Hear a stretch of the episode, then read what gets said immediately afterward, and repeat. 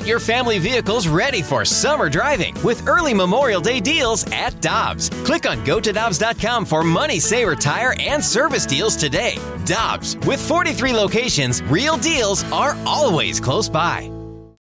When you need mealtime inspiration, it's worth shopping Kroger, where you'll find over 30,000 mouth-watering choices that excite your inner foodie. And no matter what tasty choice you make, you'll enjoy our everyday low prices, plus extra ways to save, like digital coupons worth over $600 each week. You can also save up to $1 off per gallon at the pump with fuel points. More savings and more inspiring flavors make shopping Kroger worth it every time. Kroger, fresh for everyone. Fuel restrictions apply.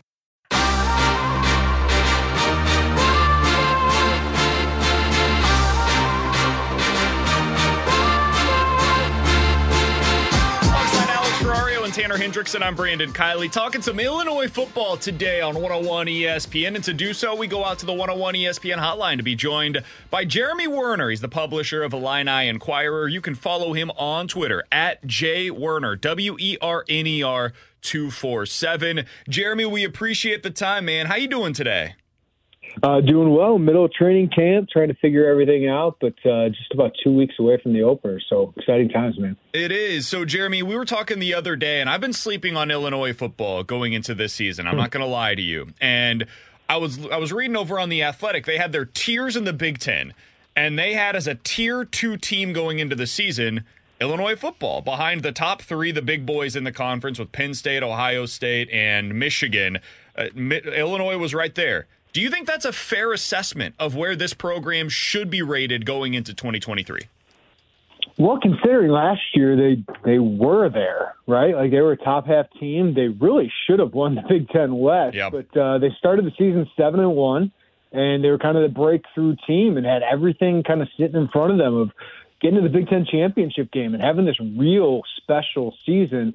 But they faded down the stretch. They lost to Michigan State, was a talented team, but really a reeling team at the time.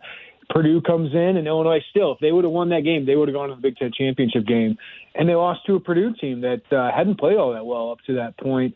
Uh, but then they went to Michigan, took Michigan down to the wire, just weren't able to close it out. Uh, so they lost four of their last five games. That kind of kept them from really having a special season. And of course, they lose a lot of guys to the NFL. Chase Brown, their All American running back, and three defensive backs that in the top 70 of the uh, NFL draft. But at the same time, they return a lot. They are really strong in the trenches. Julian Pearl, Isaiah Adams are guys that consider going to the NFL and likely would have been drafted late. Um, they decided to come back. More importantly, Johnny Newton and Keith Randolph, two guys could have been drafted. Johnny Newton could have been probably a third rounder at the worst last year. He decides to come back and is now a projected first rounder. So the Big Ten West gives them an avenue to to be that good in, in the Big Ten because they Penn State's Ohio State, Michigan, they're at a different level.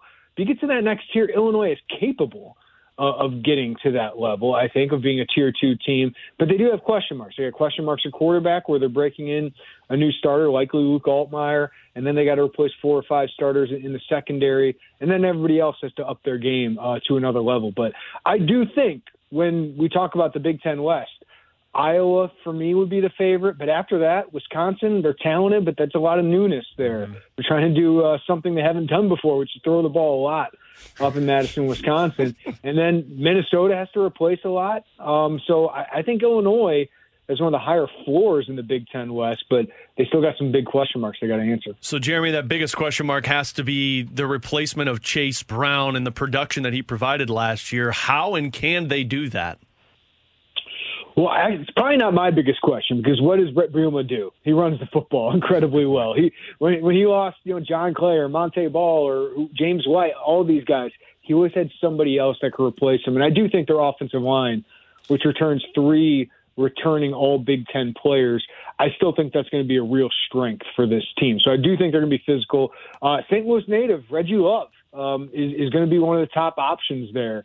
He's really kind of waited his turn, been patient. He's had some injury issues in the past, but had a really strong end of the year. Um, had 80 plus yards against Northwestern, started the bowl game. Just a really reliable back that is healthy, is just kind of good at everything. I don't think he'd have like an elite trait, but I do think it's his time. And then Josh McCray, who as a freshman showed capabilities of being a bell cow back. And that nine overtime win against Penn State two years ago, guys, he ran for 140 plus yards. Uh, he ran for 140 plus yards against Purdue. So bigger back uh, but does have some dynamic ability. But he he lost last year basically all due to injury. Uh, but he's back this year, and he and Reggie Love are going to be those top two backs. But I think the running game will remain strong, guys. Um, and, and it could, uh, you know, Chase Brown's a phenomenal player. They do not have a Chase Brown in this running back room right now, but they had to they had to put so much of the workload on him last year. Uh, he had 328 carries at led Power Five schools.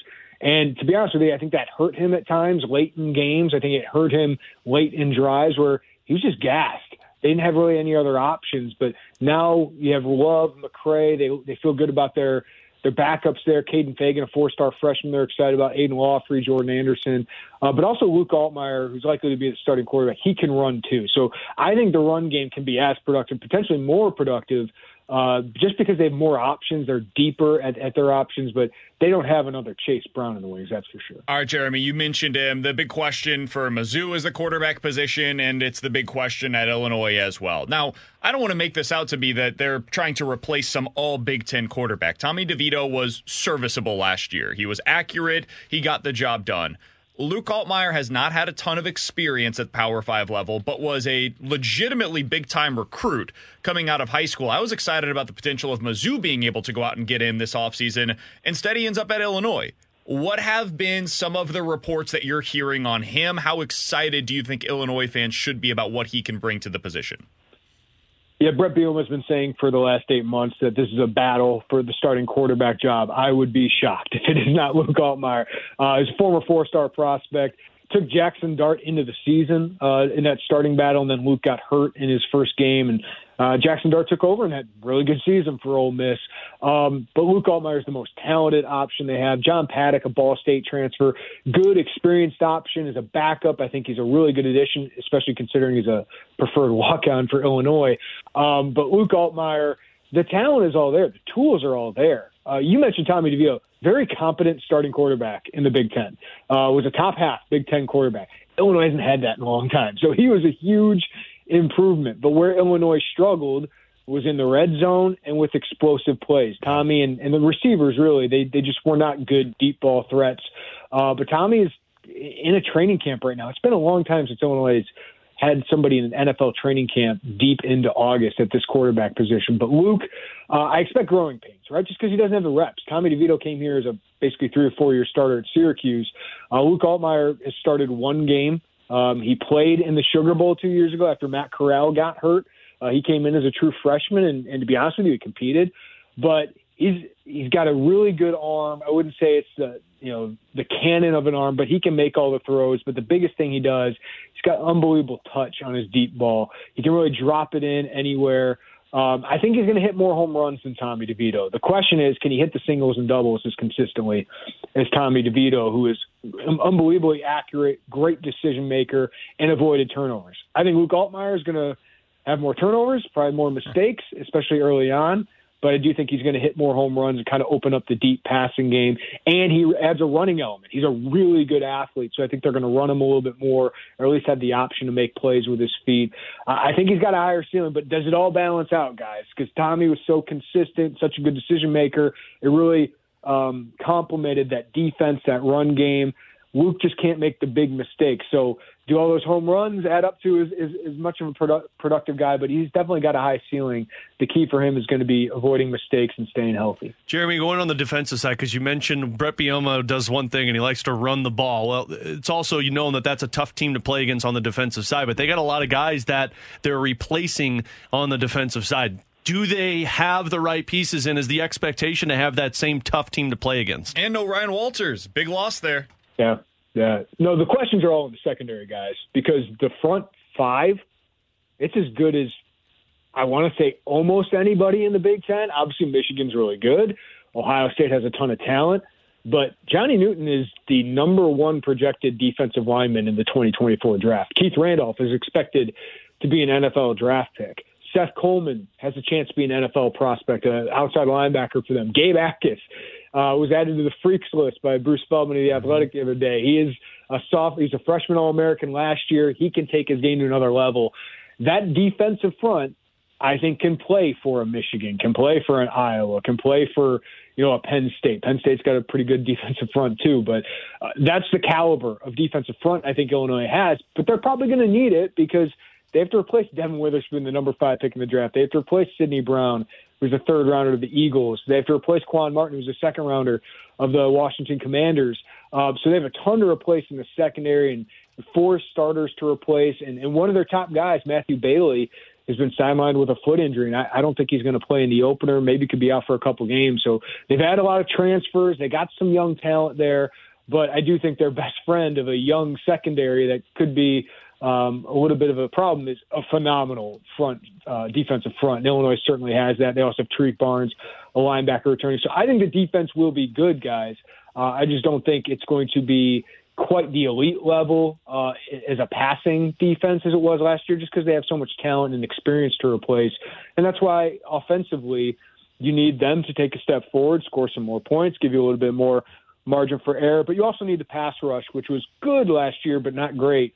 You need them to take a, another step and and get more pressure and more sacks on the quarterback because they were they should be great against the run. They should be great. Uh, rushing the passer, but they need to take another step with a young secondary. Jeremy, we'll get you out of here on this. Talking to Jeremy Werner, Illini Inquirer is where you can find his work here on 101 ESPN. Just really quickly, what is your prediction for their record this season? Because as I look up and down this schedule, man, it, it almost feels like there's just one like almost for sure loss, and that's Penn State. And we've seen Illinois play Penn State well in the past as well. Yep. Where, where do you fall on this? What do you think they're going to do this season? Yeah, you, it's a great thing that they, you know, if you're looking to make a Big Ten championship game, you don't got to go through Ohio State or right. Michigan, right? Penn State comes to your place. Listen, I think that's going to be a tough game. I think Penn State's a top 10 team in the country. But then you have the rest of the Big Ten West. But you also have a non-conference guys that outside of Florida Atlantic, I, there's not a given win. Like Toledo is the MAC champion. Illinois needs to beat the MAC champion, but that's not easy in the first week of the season, right? Kansas, you're going to Kansas. Mm-hmm. It's a hell of a lot better program with Lance Leipold now there. That's a Friday night game uh, with a good quarterback in Jalon Daniels. So, um, and then uh, you got a bunch of toss-up games in the Big Ten that are, are going to be close games, and that's the key uh, in the Big Ten is close games. I think Illinois should should trounce Northwestern this year with what's going on there. I think Indiana at home is, is a very winnable game, but uh, this this team could go anywhere from six to, to nine wins, in my opinion. Uh, Ten is possible if everything goes right and everybody stays healthy and Luke Altmyer's uh, as good as they think he can be. But I, I think they're somewhere in that range. I'm probably deciding between seven and five because I do think they'll probably have some growing pains early in the year with a new quarterback and a new secondary, so they could drop one of those non-conference games. But I expect them to be in the Big Ten West race, guys. I think if they had a seven or eight win season, that'd be so huge for this program that just has not been able to put together winning seasons back to back in almost 25, 30 years. Um, so if they could finish above 500 in the Big Ten for a second straight year, um, that'd be the first time in more than two decades, guys, that they could do that. So I think they've been wanting sustained success. Bret Bielema was a part of that. This team thinks it has a chance to get to the Big Ten championship game through the Big Ten West, the last year of it. Um, it remains to be seen. I still think they have questions. Iowa's a good team. Wisconsin's a good team. But I do think come mid-November, this team should be in the mix, uh, or at least have a chance uh, to be at the top of the Big Ten West. Bret Bielema, not your coach if you want to go ten and two every year, but probably your coach if you're pretty comfortable with going eight and four every year. And there's nothing wrong with going eight and four every year. Hey, Jeremy, we appreciate the time, man. Thanks so much for hopping on with us today. Got a better glimpse into what Illinois football could be this year. Hopefully, we'll talk with you again soon if Illinois gets off to a hot start. Yeah, thanks for having me, guys. And eight and four every year we'll probably get you a statue in ten years at Illinois. Hey, man, that's how it is at Mizzou as well. We appreciate the time, Jeremy. Take it easy, man.